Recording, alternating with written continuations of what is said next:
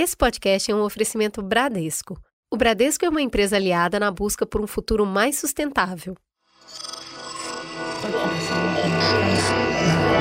Esse podcast é apresentado por b9.com.br.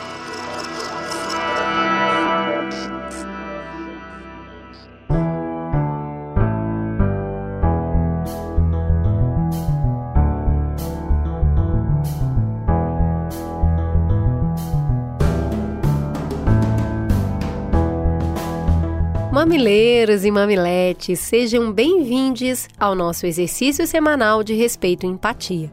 Eu sou a Cris Bartz. Eu sou a Juva Lauer e esse é o Mamilos, o podcast que acorda cedinho para te trazer diálogos de peito aberto.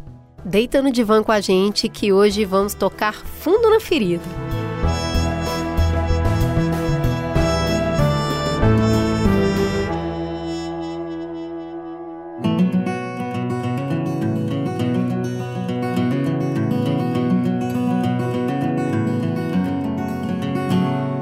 Eu já ouvi umas quantas vezes a mesma história da minha avó.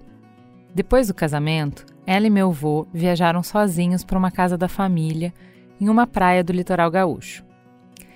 Ela, naquele misto de ansiedade e euforia, tímida e apaixonada, cheia de expectativas com o admirável mundo novo de esposa, uma vida envolvida em sonhos românticos. Na visita que eu fiz agora, nessas férias de julho, eu ganhei de presente uma foto dos dois dessa época.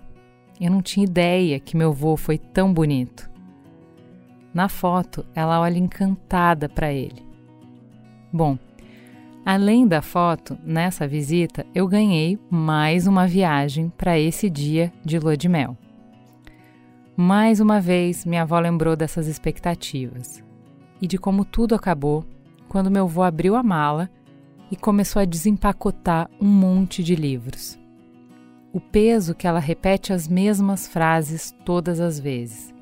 É tão óbvia a ofensa na cabeça dela que a minha avó nunca explica porque doeu tanto a ponto dela lembrar até hoje.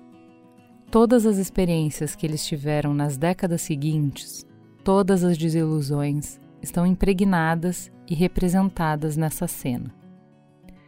É um ressentimento cultivado há mais de 60 anos e que continuou ganhando camadas mesmo depois da morte do meu avô.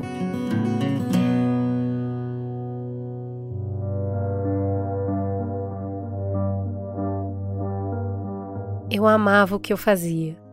Já havia passado por vários lugares, ganhado prêmios e era bastante reconhecida pelos colegas de profissão. Me sentia criativa e pulsante no desenvolvimento do meu trabalho. Eis que comecei numa empresa, um lugar que jogou no lixo toda essa confiança. Um chefe que me dava equipe, depois me tirava equipe. Me interrompia ininterruptamente em todas as reuniões. Nas apresentações dos trabalhos, ele solicitava alterações sem nenhum tipo de fundamento, pelo prazer de mexer no que eu fazia. Eu me sentia cada vez pior até que na avaliação anual, mesmo entregando boa parte das metas propostas, fiquei com nota 1, a menor nota. Essa nota indicava demissão, mas ele não me demitiu.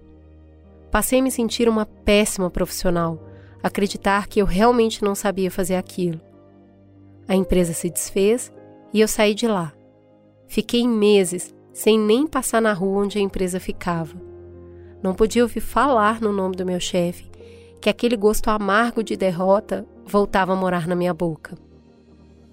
Chorei muitas vezes no chuveiro pensando nas respostas que eu devia ter dado, nas atitudes que eu deveria ter tomado, mas não aconteceu nunca. Esse ressentimento mora no meu coração até hoje. Como eu fui capaz de permitir que essa pessoa tirasse de mim toda a minha confiança?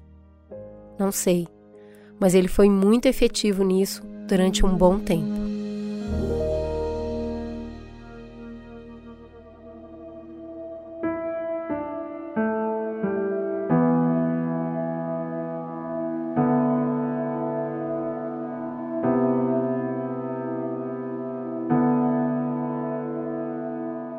Você que está nos ouvindo, com certeza já esbarrou em histórias de ressentimento pelo seu caminho e cultiva aí uma ou outra mágoa que não consegue curar, não consegue elaborar. Em um plano maior, o ressentimento tem desempenhado um papel importante no debate público, na vida social e na política. Hoje, o nosso convite é para você embarcar conosco com muita sensibilidade em uma jornada de autoconhecimento. Como a gente consegue lidar com as dores que não conseguimos esquecer. Então, para começar esse tema, a gente tem que começar apresentando os convidados. Vamos começar com quem já é de casa, com quem já tem a chave da porta aqui do Mamilos. Christian Dunker, por favor, se apresente para os nossos ouvintes. Quem é você na fila do pão? Eu sou a pessoa que tem a chave, a chave dos mamilos. Essa para mim foi uma surpresa ignóbil. Assim. Me sinto muito bem acolhido, é um prazer estar aqui de novo. Eu, eu sou eh, psicanalista, sou professor de, de psicologia, tenho um canal no YouTube e gosto de me meter em crencas, sou arroz de festa, me convida eu vou, carne de vaca também, qualquer bagunça, estou e palmeirense praticante, né? muito bem, muito bem. E a gente tem uma estreante aqui, Laura, por favor, se apresente para os nossos ouvintes quem é você na fila do pão. Olha, primeiro eu sou uma pessoa que está muito feliz de estar tá na fila do pão agora com vocês, honrada de estar tá aí com vocês, com o Christian. É, eu sou a Laura, eu sou psicóloga, psicanalista, fiz o mestrado sobre o ressentimento e agora entrei no doutorado esse ano e estou estudando o final da adolescência nos dias de hoje. Gosto muito de literatura também, então tento articular os temas com isso. E, gente, eu estava aí nesse mundão de internet pesquisando um tema aleatório e caí na tese da Laura sobre ressentimento. Vi na hora, mandei para a Bia, que é nossa produtora, mandei para Juliana e falei: "Gente, vamos falar sobre isso". E que legal, que bom reunir vocês aqui para iniciar esse tema. Vamos começar. Para começar, o que, que é ressentimento? Olha, acho que a gente pode pensar no ressentimento enquanto um afeto, né, em primeiro lugar, um sentimento, e que tem aí toda uma complexidade, porque ele envolve pensamentos que ficam se repetindo e também esse afeto que fica se repetindo. Então, acho que como algo direto seria uma espécie de prisão aí ao passado que também fica numa nota de rodapé aqui a definição da, da Laura, é, diria assim que sim, é, o ressentimento é o resultado de um certo processo, um certo destino que a gente dá para o afeto. Né? E vamos definir o afeto como nossa capacidade de ser afetado, de ser impresso pelo mundo, de recolher ah, coisas que a gente não tem nem nome, nem, é, nem textura, mas que tocam em nós. Né? Esses afetos eles são traduzidos em emoções, e aí são as seis básicas, e eles são partilhados socialmente. Então, quando a Laura diz é um sentimento, eu concordo muito com ela, porque é algo que atravessa o laço social, que não está só dentro dos indivíduos, que se antecipa aos nossos encontros, às nossas formas de amar, de desejar, como uma espécie de paisagem, né? E, que prescreve coisas, impede outras coisas também. A gente costuma colocar o senti esse sentimento do ressentimento naqueles que a gente quer não ter, num lugar ruim, no que ali bem que eu imagina. Na verdade, esse sentimento ele é sempre ruim, ele é menor, ele é mesquinho. Olha, eu acho que é interessante isso que você fala, Cris, porque a gente pode pensar também que, por mais que tenha aí um, a mágoa junto, um rancor em relação a alguém, ou também pode ser alguma coisa, né? Não necessariamente alguém, mas também é, a uma cidade, a uma comunidade, né? A gente pode pensar em direção a outras coisas. É, e ele tem uma dimensão aí também de uma não separação. Então, o que eu acho muito interessante desse, né, desse sentimento é que por mais que tenha um ódio, ele também traz aquela fixação da gente em relação a alguma coisa que a gente não está digerindo muito bem, né? Então, por exemplo, é a um determinado grupo de pessoas. É, é uma resistência, né, Laura, a gente devir no mundo. Né? Acho que o ressentimento ele, ele aparece, ele floresce, ele fica mais assim acirrado em relação à nossa experiência temporal do mundo quando a gente não consegue ir à frente, quando a frente fica muito complexo, fica muito pantanoso, é, fica incerto, a nossa tendência é sentir de novo, né? é se assegurar num, num tempo que, que não vai passar. Por quê? Porque agora eu comando o que, que eu vou sentir. Então eu me, eu me encasulo. Acho que tem que ver com bolhas e condomínios e fechamentos, né? até compreensíveis para uma situação de defesa em relação ao mundo em relação até ao presente, né, Christian? Acho que se a gente pensar aí como ressentimento algo que fica no passado, é, o ressentimento ele também é um, pode ser um impedimento de viver o presente, que sempre envolve um desconhecido, sempre envolve algo imprevisível que não necessariamente a gente já sabe como lidar. Enquanto o ressentimento é um lugar muito conhecido pra gente, né? A gente que está dominando, acho que antes a, Ju até falava um pouquinho sobre é, aquilo que a gente já domina, aquilo que a gente já controla da memória e o quanto a gente também vai criando. Então, ressentimento também pode ser uma casa que a gente que decora da maneira que a gente quiser, né? Interessante você falar isso de, de passado, de memória, é, porque até na sua definição você traz muito do que o Nietzsche fala, né, de ressentimento, que é o ressentido é o prisioneiro do passado. Só que o Nietzsche separava a sociedade entre fortes e fracos. E ressentimento, para ele, é um sentimento do campo dos fracos. Vocês concordam com isso? Eu acho que quando ele quer dizer dos fracos, pensando numa leitura aí psicanalítica, a gente pode pensar naquele impotente. Então, pensando até no que o Christian disse no começo, em relação a quando tem um grupo que se ressente e não necessariamente uma pessoa, pensar no laço social, acho que se a gente pensar no indivíduo, acho que o Nietzsche está falando de um fraco nessa é, dimensão de impotência, daquele que só remói, mas não vai para ação, não realiza essa vingança, por exemplo, que ele fica imaginando, enquanto que se o ressentimento sentimento tá no grupo, e aí não pensando exatamente no Nietzsche, mas pensando nisso que a gente até assiste bastante hoje, acho que ele vai ganhando força. Então vem um discurso ressentido. E aí acho que o discurso ressentido pode ser muito forte, que é o que a gente, enfim, tá convivendo, né, hoje com isso na política, em outras dimensões também. Mas eu achei interessante isso, porque pode ter força, mas é a força dos fracos organizados. Eu achei isso interessante, achei a, a provocação boa. Eu leria o fraco do Nietzsche com outra noção dele, que é a de moral do rebanho. Né? O fraco é, no fundo, aquele que não é suficientemente um indivíduo, não é alguém que consegue suportar o próprio desejo, é alguém que entrega uma parte do seu desejo para viver num rebanho. Né? E o rebanho chama a ideia assim de alguém que vai me pastorear, alguém vai, vai mandar em mim, e o rebanho chama também a ideia da vítima, né? da que eu sofro né, efeitos uh, que, que, fazem o meu destino. E não, e aí eu diria assim, o melhor sinônimo para o forte no Nietzsche é o amor fati. E que a, a, aquela pessoa capaz de amor fati é aquela que tem a coragem de aceitar a experiência em toda a sua extensão como sua, não remetida ao outro, não uh, cedida ao outro. No fundo, é a figura do corajoso não do corajoso uhum. herói, né? É, que, que, que, pega os outros, em geral você está é, covardemente atrás de uma arma, mas do corajoso com o seu desejo. Né? Ele é forte porque ele é, ele é capaz de se aguentar no seu desejo e não trocar seu desejo por outra coisa. Mas, Duncan, aí você falou da vítima, né? Esse, qual que é o qual, qual que é a relação que existe entre a vítima e o ressentido?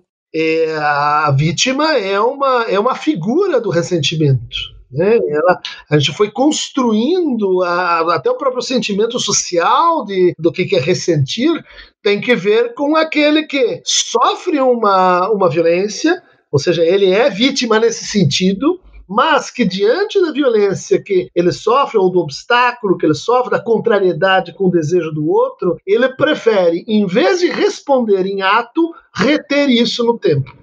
Né?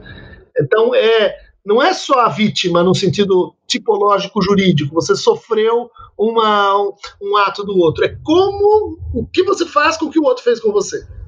Exato.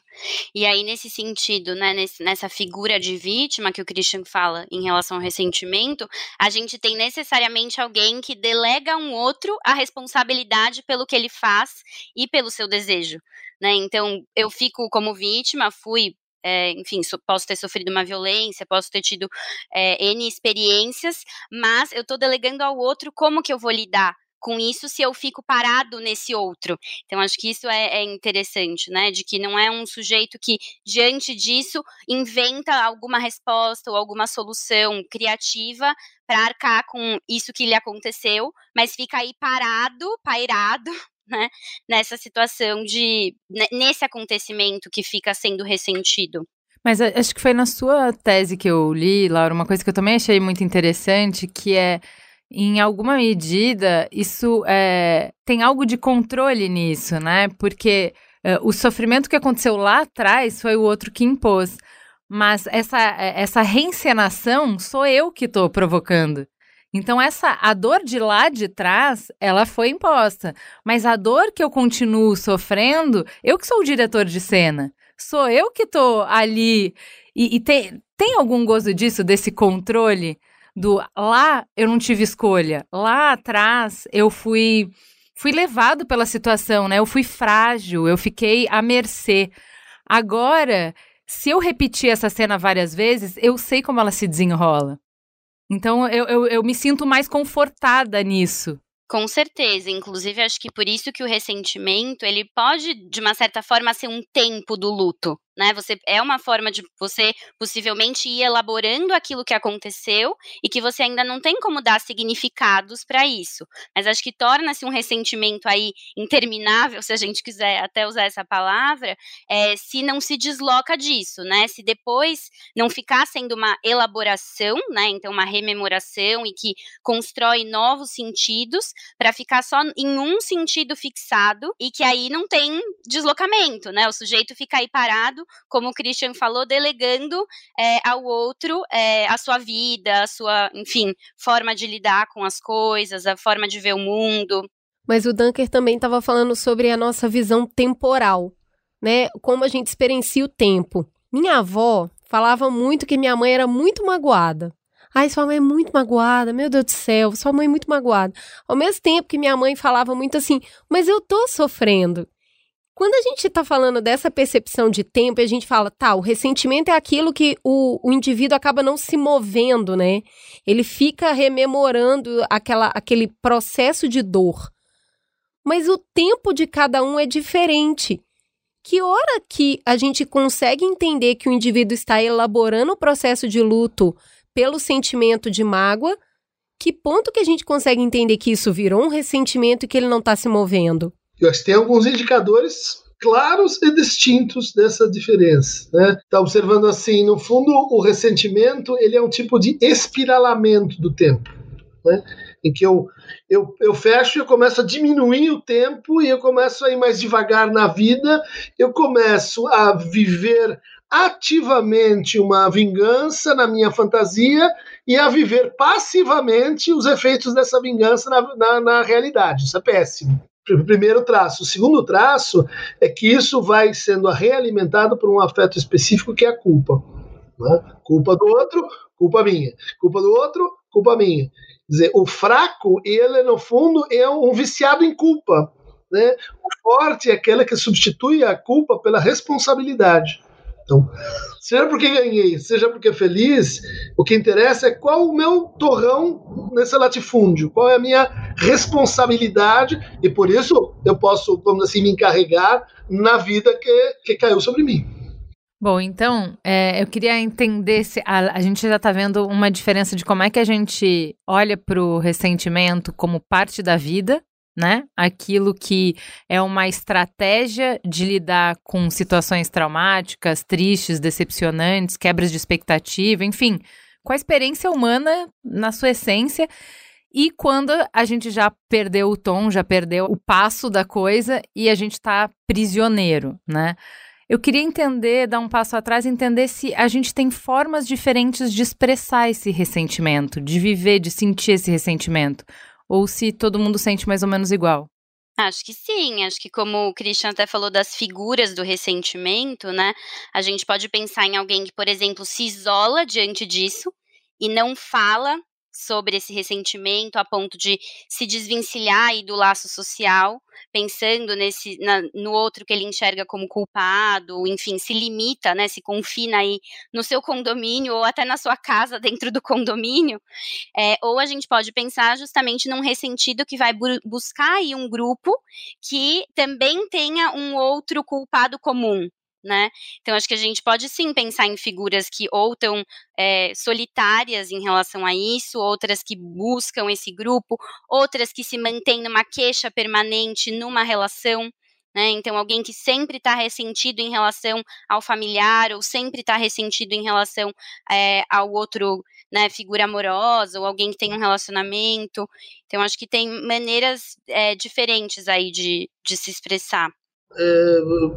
Complementar, né, com a ideia que a gente poderia criar uma espécie de escala do ressentimento, né, inclusive pensando nos benefícios do ressentimento. Porque se o ressentimento é o jeito da gente parar um pouco, né, ir mais devagar, vidas, vamos dizer assim, que acontecem a 120 por hora, que só olham para frente, etc., precisam um pouquinho mais de ressentimento.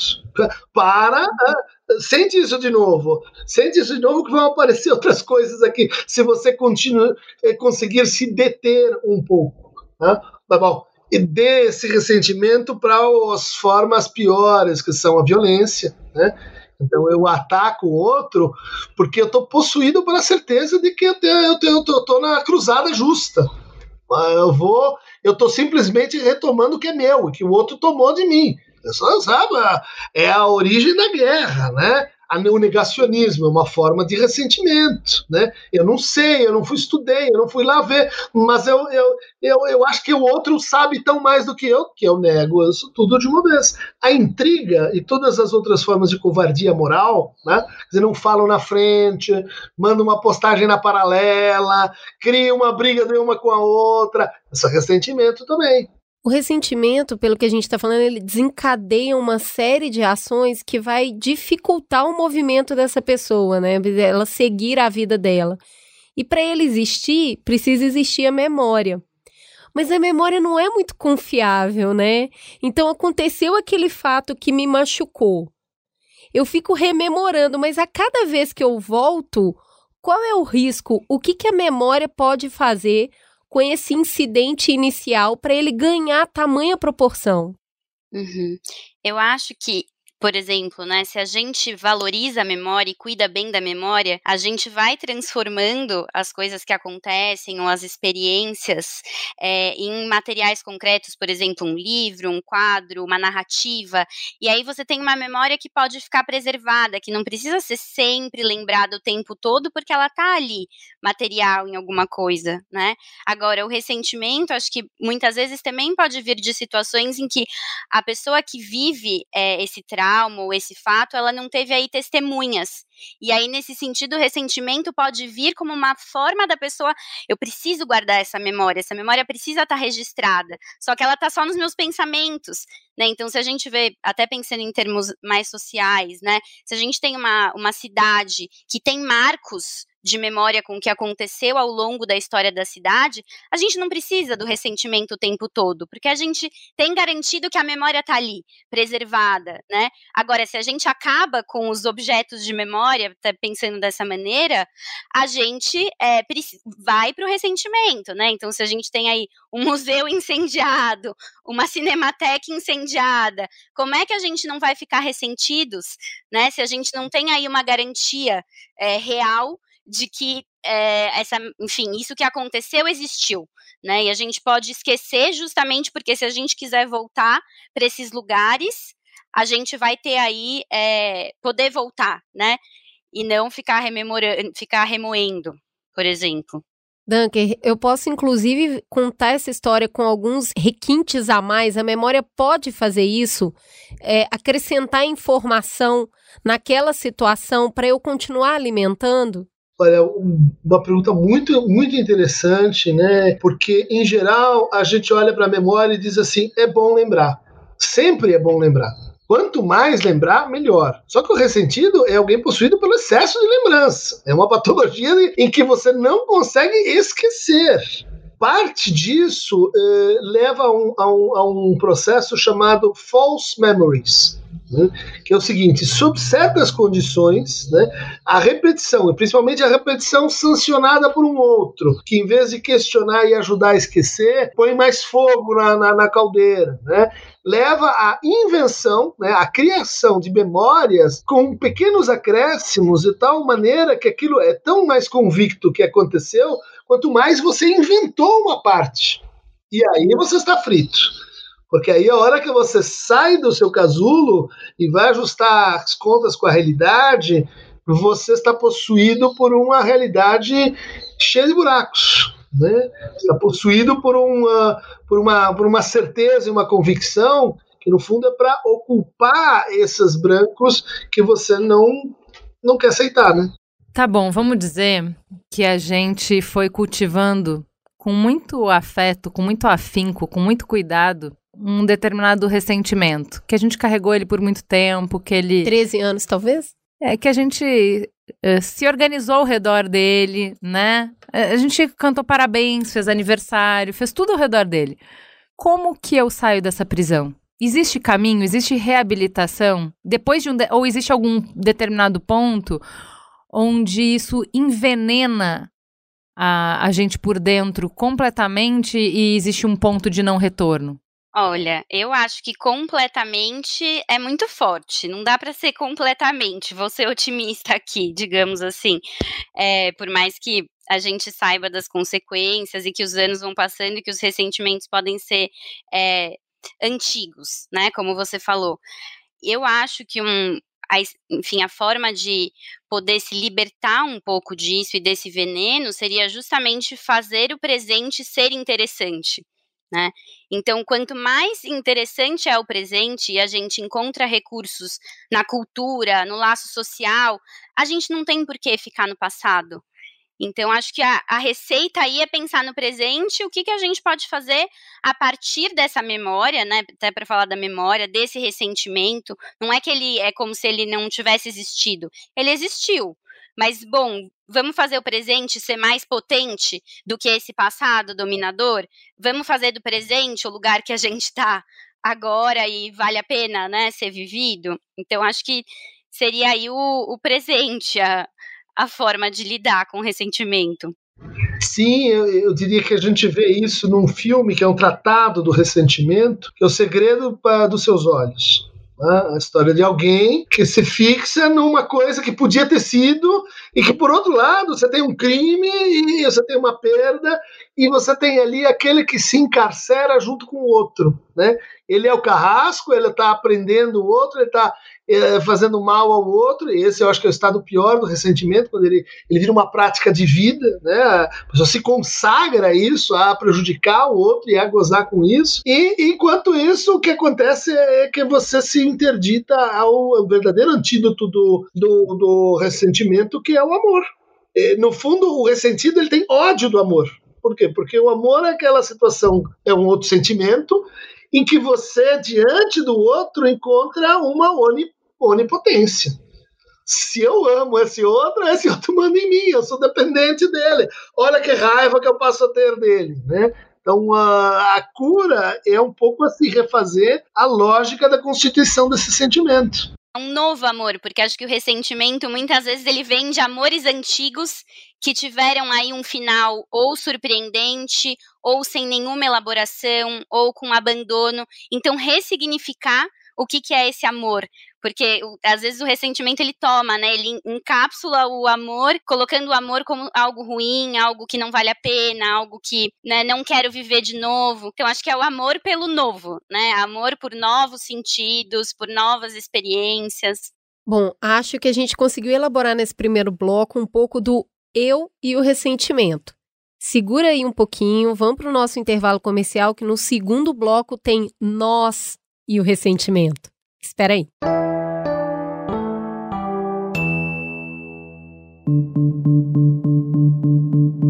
Ai, Cris, aquela amiga minha, sabe aquela que eu te mostro que sempre encaminha fake news, agora veio com um papo de que vacina causa fibromialgia, Alzheimer, que encurta a vida. Ah. Eita! Nessas horas o sangue já dá aquela esquentada, né? O que, que você fez? Ah, não dá pra deixar passar batido, né? Eu precisava compartilhar esse incômodo que eu senti quando ela mandou essas notícias sem nenhum fundamento. Não só para ela saber, mas também para ela parar de compartilhar, né? E como é que você fez isso? Google. Joguei lá exatamente o que ela disse e de cara a fake news já vem desmentida. Daí eu copiei o link, mandei pro grupo e escrevi: Olha que bom, isso não é verdade. A informação já foi desmentida. Vocês podem se vacinar sem medo. Ah, importante. Por favor, não vamos compartilhar essa fake news com mais ninguém, né? Nossa, tá aqui sua estrelinha. Com certeza, as fake news elas causam um problema, né, na campanha de imunização contra a Covid. É difícil filtrar mesmo. A gente recebe informação de todos os lugares o tempo todo. Pois é. Nesse mar de desinformação online, o melhor é sempre dar um Google. Joga lá, vacina Covid, que vem listado tudo o que você realmente precisa saber. Google e comunicação não violenta, fazendo uma parceria de sucesso para transformar a nossa relação com as informações e com as pessoas. Gostei!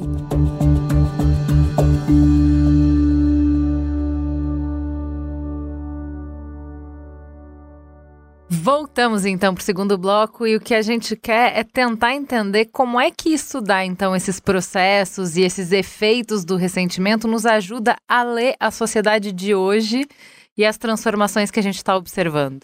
Então, acho que, por exemplo, uma primeira, uma primeira leitura seria a seguinte: se tornou corrente dizer que o Brasil é um país tomado pelo ódio, e um ódio ligado pelo ressentimento. Primeira chave: ler que esse ódio é uma forma de amor mal resolvido. Tá? ah, eu te odeio, você possui esses poderes incríveis você está dizendo assim, eu te amei e você não me correspondeu. Você está dizendo assim, eu te amei muito e me enganei com isso, e criei idealizações e agora te odeio por isso. Eu confiei em você, você me traiu. Então agora, dizer, a gente não está vendo que esse ódio todo ele é uma espécie de amor reverso, né? Um amor ressentido, um amor apodrecido, mas é amor. Tem que lembrar, alô, amigo, porque isso começa a apaziguar com confiança do ressentido. Né?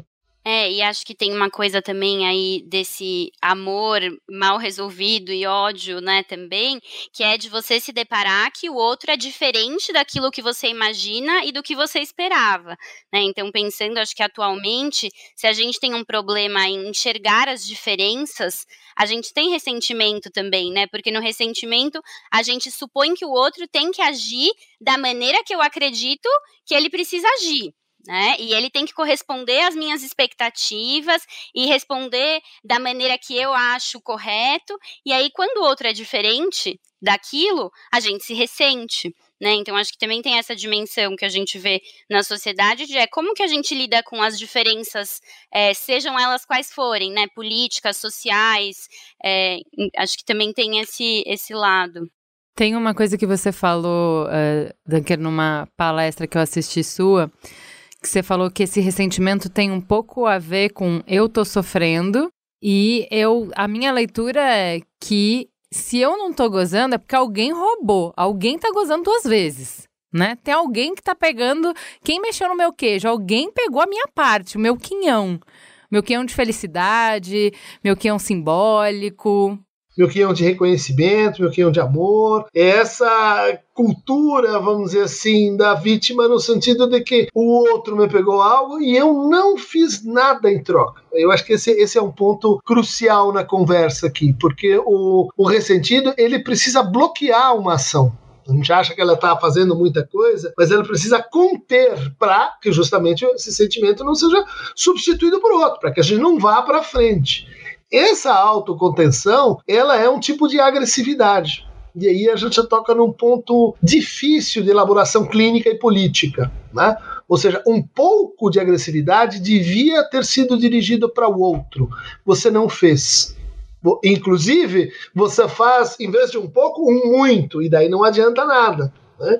Você precisa de um ato específico, ou seja, aquele exato. Você pisou no meu pé, eu piso no seu. E tudo bem porque daqui nós vamos em frente. E não, você pisou no meu pé, eu pego uma marreta e dou na sua cabeça. Não, é só você pisar no meu pé, eu piso no seu e nós vamos em frente. A quarta onda feminista, ela, ela sacou esse processo, né? Quer dizer, você tem que introduzir algum nível de agressividade enquanto resposta. Só que esse algum nível acabou se transformando justamente no barril de pólvora do ressentimento, que é o gosto, o gozo pela me dá aqui meu queijo de volta, porque na verdade meu queijo era, era gruyère duplo com três cobertura, daí não dá. Quando a Freud vai lá e evoca o ressentimento para compreender ali a ascensão de Hitler na Alemanha, para ele a coletividade desse sentimento que levou para a radicalização política do país. Aí a gente começa a colocar a, a política no divã da psicanálise. Dá para fazer essa leitura da mesma maneira é, sobre a nossa conjuntura? Talvez o Bolsonaro seja o produto do ressentimento do governo Dilma? Dá para fazer uma análise ampla do que a gente viveu eu acho que nós estamos tendo aí algumas, uh, eh, algumas análises interessantes que estão retomando recentemente, a própria Maria Rita. Tem um livro novo do Idelber Avelar, né, chama Eles em Nós, que tem vários capítulos muito interessantes sobre o ressentimento. Eu acho que a gente tem que eh, pensar o ressentimento no, no, numa, numa série. Né?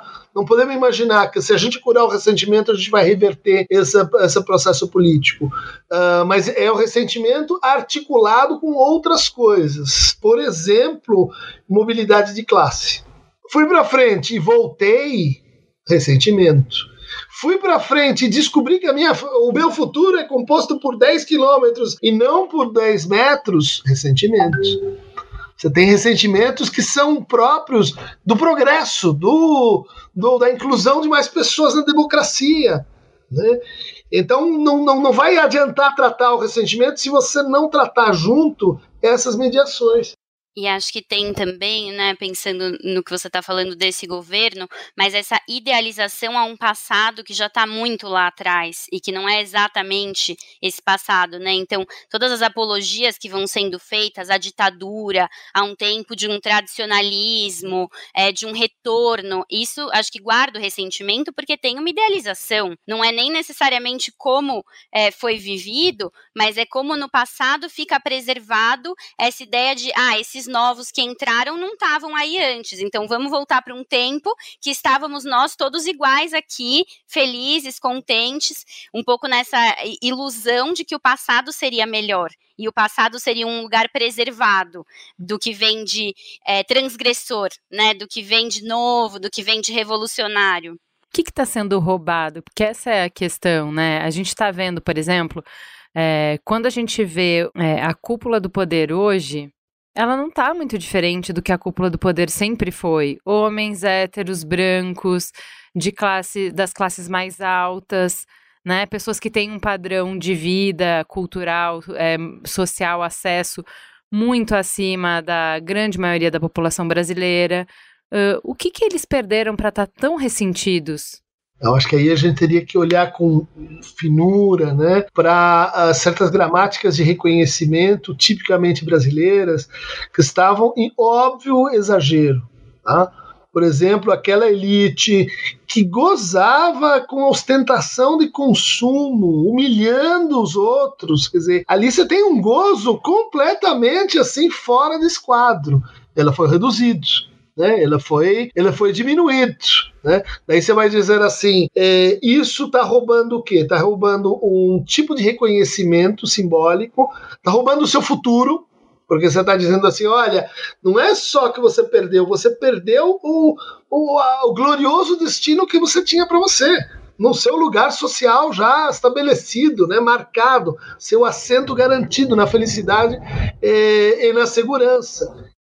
A gente não tá falando de. Você não tá falando de, de financeiro, né? Porque é isso. Quando a gente fala, por exemplo, que o governo Lula é, houve uma ascensão é, né, da classe C, por exemplo, os ricos ficaram ainda mais ricos. Então, assim, não é que eu, eu, eu é, fiz redistribuição de renda. Isso não aconteceu.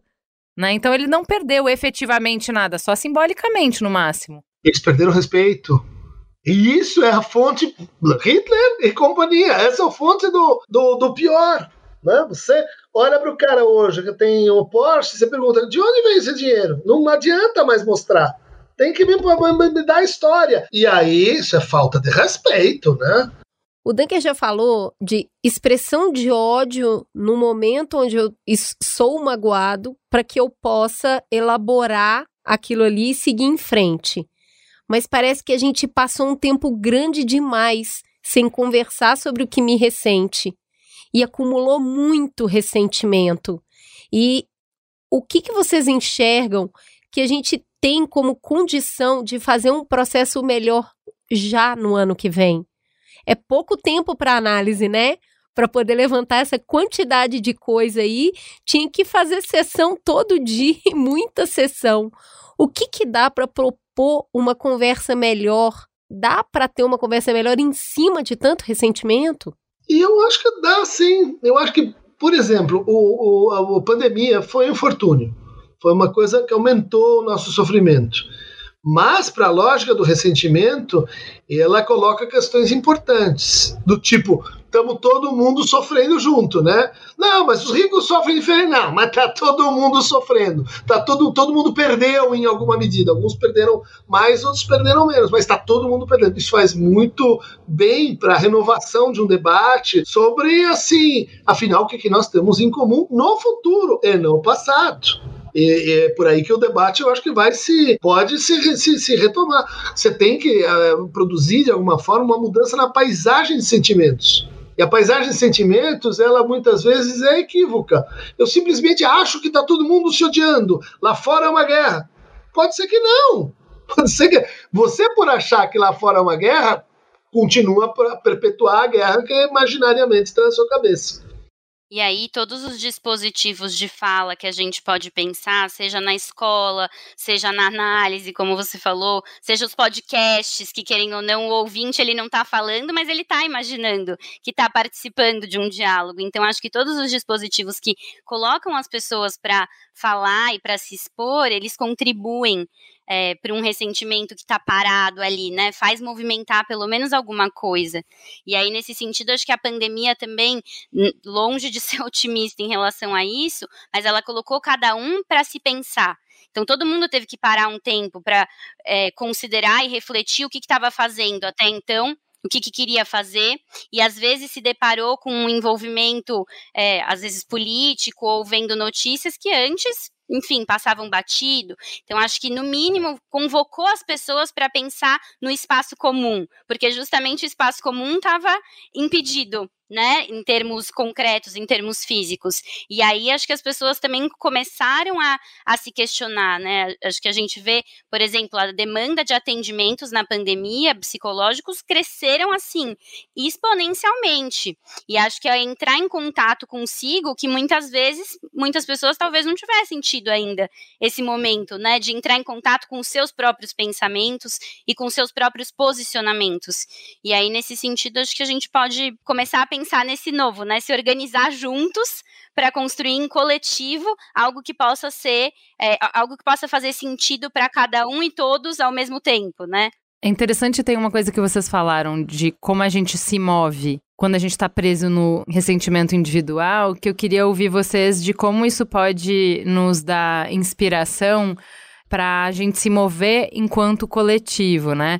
Que é essa necessidade de chamar atenção e de aterrar e de olhar para o presente, né? Então, assim, é, é bem interessante porque isso parece, soa para mim, como uma solução mambembe que a gente deu para a ditadura, que é assim, gente, já passou, a gente vai ficar falando, quanto tempo a gente vai ficar lidando, regurgitando, o problema é, não funcionou, não funcionou, que, que a gente vai fazer se não funcionou? A gente vai trocar. Não é democracia que vocês querem, tá aqui. Agora vamos daqui para frente, sem olhar para trás.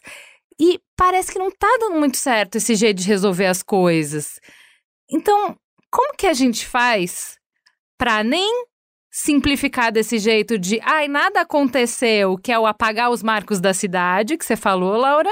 Então eu não, é, não posso fazer isso, porque isso gera ressentimento, mas eu também tenho que aterrar no presente, sair do passado, porque é, aterrando no presente que eu vou dissipar esse ressentimento. Como que faz?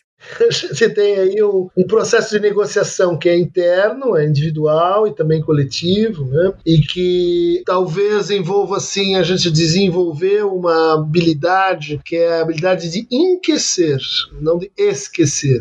Né? Enquecer é assim, não precisar lembrar. Mas se eu quiser, eu posso. Se eu quiser, eu tenho a memória, em detalhes, né? Quantos foram os torturadores, quem são, e elas foram punidos. Eu lembro, eu lembro, eu posso lembrar e posso dizer isso a qualquer momento. Mas eu não vou dizer isso ressentindo. Eu vou dizer isso porque eu posso esquecer. Eu posso não ter isso em primeiro lugar. Eu posso ter isso como parte da jornada. Agora, para essa acomodação acontecer, como a Laura colocou, é um trabalho similar ao luto. Você tem que perder aquele gosto por gozar desse jeito. Dizer, ah, estava tão quentinho lá dentro do meu ressentimento, vou ter que deixar isso para trás, vou ter que me abrir para outra forma de amar, vou ter que me abrir para outra forma de lembrar, né? Da outra maneira de fazer história, que é o mais difícil na clínica. Vai, vai, vai, até acertar essa, essa sincronia entre esquecer, enquecer, lembrar, não poder lembrar, né? E aí, nesse sentido, por isso que eu acho interessante aquilo que é da cultura, né? Então, os livros, os quadros, os museus, a biblioteca, todos os espaços que valorizam a memória e que deixam guardados e que garantem, né, como o Christian está falando, que, bom, se eu quiser, eu posso passar a minha a tarde e, e vou lá visitar e entender como é que foi essa história. Então, acho que um pouco essa ideia é, de um, uma dosagem, até pensando na Hannah Arendt, que fala da importância da tradição para a gente poder estar tá firme do chão que a gente vai partir, de onde que a gente vai pular, ao mesmo tempo, sem um pouco de revolução, sem um pouco de transgressão em relação àquilo que eu já tenho a base. Então, se eu estou forte em alguma base, eu posso criar coisas novas. Então, acho que é uma justa medida entre essa tradição que me segura, esse, esse simbólico que pré-existe, né? Ele existe antes de mim. Essa história ela tá ali antes de mim. E também é, o futuro, aquilo que é para ser novo.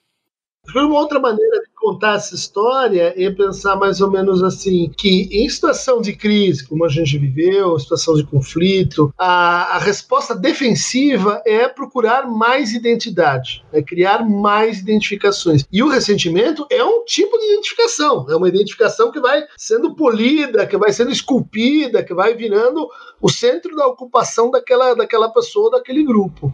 O tratamento para isso passa por também abrir mão da identidade, abrir mão da segurança de si, abrir mão de saber quem você é, o que você quer, para onde você vai e partilhar com o outro a incerteza incerteza ontológica de quem é você, que sou eu. Eu não sei, eu não sei. Tem um monte de gente dizendo que eu sou isso, aquilo, mas nós podemos estar juntos em torno de um não saber. Isso está faltando. Então, é, eu, eu concordo muito com você, porque me parece hoje, Dunker, que nós temos dois grupos ressentidos. Né? A gente está falando ressentido com ressentido. Foram dois processos enormes sociais que a gente passou, né? Um aí, um, um governo de esquerda durante muito tempo, agora um governo de extrema direita durante um período, uma coisa que a gente completamente desconhecia, então, quem estava ressentindo antes está agora e quem estava bem antes agora está ruim. Então, como que esses dois grupos, sendo que ambos parecem presos nessa, nesse espiral, podem tentar sair disso e se encontrar no comum? Eu gosto muito desse conceito comum e tenho declarado, insistido que a gente precisa mudar o afeto social hegemônico, que hoje é a culpa esquerda e direita se casaram em torno da culpa. A conversa só é: se não é minha, é sua culpa. E você observou bem, é uma culpa cruzada. Daí você vai dizer: não, mas a esquerda e a direita são os dois extremos da mesma coisa. Não são. Não é que, é, vamos dizer assim, a justiça se faz pela equilibração dos dois polos. Eles são dissimétricos. Por isso que o lugar dos afetos é tão importante, porque os afetos criam uma junção que não tem nas teses né, que é em torno da culpa. Enquanto a gente não der um passo né, para além desse nosso passado, aliás, é um sentimento extremamente católico, extremamente cristão, é, eu acho difícil a gente ir para um outro presente. Né? Laura, o que, que entra no lugar da culpa? Olha, eu acho que a culpa, ela não tem, ela não é muito produtiva, né? Ela fica algo que não tem tanta solução. Então, acho que um exercício possível é, por exemplo, da crítica ao seu próprio lado né? Então, se a gente pode criticar aquilo que a gente defende, isso já é uma abertura para dúvida. Isso já desfaz certezas, porque o ressentimento ele está muito na ordem da certeza, né? Você é o culpado e eu não tenho a menor dúvida disso. Quando a gente coloca, bom, o que, que eu tenho a ver com esse ressentimento, a gente pode fazer uma autocrítica que é muito mais produtiva do que uma culpa de, ah, que nem o Christian falou, ah, eu sou culpado ou ele é culpado. Não, vamos ver qual é a parte de cada um né? Cada um tem é, um tanto nisso, né? E aí eu acho que para esses dois grupos polarizados, se a gente tem uma boa autocrítica, se a gente pode se olhar também, é, é, a, a culpa não entra tanto, né? Ou até pode entrar, mas ela não fica é, sendo unívoca, né? Não fica um sentido, uma certeza. Então, as aberturas das dúvidas eu acho que são bacanas, né? Então, todos os pontinhos no meio dos grupos que estabelecem dúvidas e que estabelecem diálogos, eles podem ir saindo dos extremos, né? A gente vai se juntando em torno daquilo que, bom, não sabemos ainda. Então, o que, que a gente precisa saber para construir? Né, esse novo, algo que a gente idealiza, mas que seja uma, algo no sentido utópico, não de uma idealização que prende e que tem a ver com uma perfeição, tem a ver com algo que não muda, que é sempre igual. Tenho a impressão que a gente vai ter que fazer muito mamilos ainda, hein? Porque de tudo que vocês falaram, eu acho que o diálogo é a ferramenta que a gente vai precisar para dissipar a culpa e ir para o lugar da responsabilização e o lugar da autocrítica. É impossível chegar no comum se a gente não caminhar por aí. Eu não saio mais positiva, não, porque da experiência psicanalítica, eu tenho da importância do processo. E vocês dois trouxeram em algum momento isso. Então tem coisas que a gente vai ter que passar. Para se abandonar o gozo, você vai ter que cansar desse gozo. E eu acho que a gente recém começou a sentir esse gozo. Acho que tem chão, viu? A gente tá fixado em coisas que, assim, a gente vai ter que passar. A gente vai ter que passar pelo confronto, a gente vai ter que passar por é, checar as memórias, né? Porque não foi isso que aconteceu, foi, mas é assim que eu vivi. Tem muito chão, tem muito chão, porque tem muita coisa para resolver, né? A gente tem realmente, a gente não tem problemas imaginados. A gente está se deparando com problemas que a gente nunca quis ver. Ou talvez não tivesse o Charlot veio aqui e falou que paz é quando um lado é tão oprimido que não tem nem voz para poder ter conflito. Então, talvez agora a gente tenha pela primeira vez na história mais pessoas com vozes e isso não vai se resolver. A gente não acha que seja interessante a gente desejar paz no curto prazo. É conflito mesmo. Mas eu acho que por isso é, eu acho a importância da gente cuidar das gerações que vêm. Porque se a gente tem uma geração, se a gente tem gerações de, enfim, idosos, adultos ressentidos, a gente tem a responsabilidade de cuidar dos adolescentes e das crianças para que tudo que a gente está digerindo, nós, enquanto é, os indivíduos que têm aí a responsabilidade civil disso, é, para que essas novas gerações possam vir com o terreno mais limpo, com mais abertura para a diversidade, com mais abertura para a inclusão, e eu acho que é esse sim essa sim é uma certa cura aí para o ressentimento. Mas sabe, Laura, uma coisa que me chama muita atenção e a gente tem pouco instrumento de registro de memória do passado, mas a gente tem muito do presente. Tem muito registro se a gente não consegue organizar as nossas ideias, porque era só uma única narrativa que era registrada no passado e isso dava margem para muita gente não ter voz, não é isso que acontece no presente. O número de mortos da Covid, quem são essas pessoas que morreram, está registrado. É por isso que eu acredito que esses instrumentos que as gerações presentes e futuras terão é muito melhor que o nosso a gente não vai conseguir resolver, a gente já perdeu, tem que só dar uma ajeitada. Mas o futuro é melhor, porque a hora que o Dunker virou e falou ali, eu posso lembrar, eu posso dar um Google, amigo, eu nem preciso lembrar mais, não. Tá ali, ó, tá ali para eu ir e consultar. Então, eu acho que esse registro, a memória coletiva, é uma coisa muito mais acessável daqui para frente e eu fico otimista com isso. Ah, não, otimista demais na, no que a Laura falou, assim, para as próximas gerações. A gente tem que aprender a parar de pensar daqui dois anos, daqui três anos, daqui quatro anos. A, a fé no processo é um. É, é, é muito positivo. É, eu sei que a gente vai para um lugar bom. Eu acredito nisso, eu acredito no nosso potencial e no quanto dá para ver a potência que a gente tem juntos quando a gente não está preso pelo, por esse ressentimento. Existe um caminho, só que não necessariamente ele é pelo arco-íris, né? Na verdade, nunca é, né? Vamos parar de romantizar. Exato. Olha a análise, gente. Quem gosta de fazer horrível, desculpa vocês, mas né, dói. Mas depois melhora. Mas é primeiro isso. piora para depois melhorar. Tem muito choro e ranger de dentes, mas um dia a gente vai rir. Eu, eu acrescentaria assim que além desse caldeirão, eu acho que vai ficar dessa experiência uma coisa que os alemães viveram também, né? Que é assim, Auschwitz nunca mais. Tem coisas que nunca mais. Então, certas atitudes atrasadas, né, com a política, não quer saber, as polícias são todos iguais, isso aí não, não, não, morreu, você perdeu, isso aí foi abolido, agora vamos pensar a política de outra maneira, né, pensar o futuro de outra maneira, porque essa conversinha mole custou caro para todo mundo, então, isso não mais, né. É, tem que olhar na cara do horror para reconhecer e falar, isso não mais. Então vamos aprender a falar isso não mais, né? Obrigada, gente. Foi ótimo receber vocês. Obrigada pela conversa, sessão de análise aqui, Mamilos, todo mundo. E bora pra frente. Valeu, queridas. Tchau, tchau. Tchau, gente. Muito obrigada. Até. Obrigada, gente. tchau. tchau.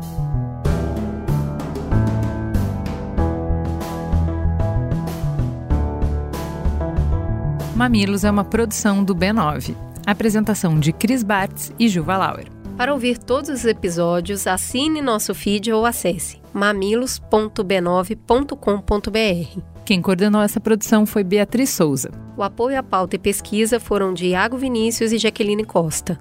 A edição foi de Vitor Souza e as trilhas sonoras de Andy Lopes. A capa é de Elodângelo. A curadoria dos programas de história é realizada por Deia Freitas. A publicação fica por conta de AG Barros. O B9 tem direção executiva de Cris Bartz, Juva Lauer e Carlos Merigo.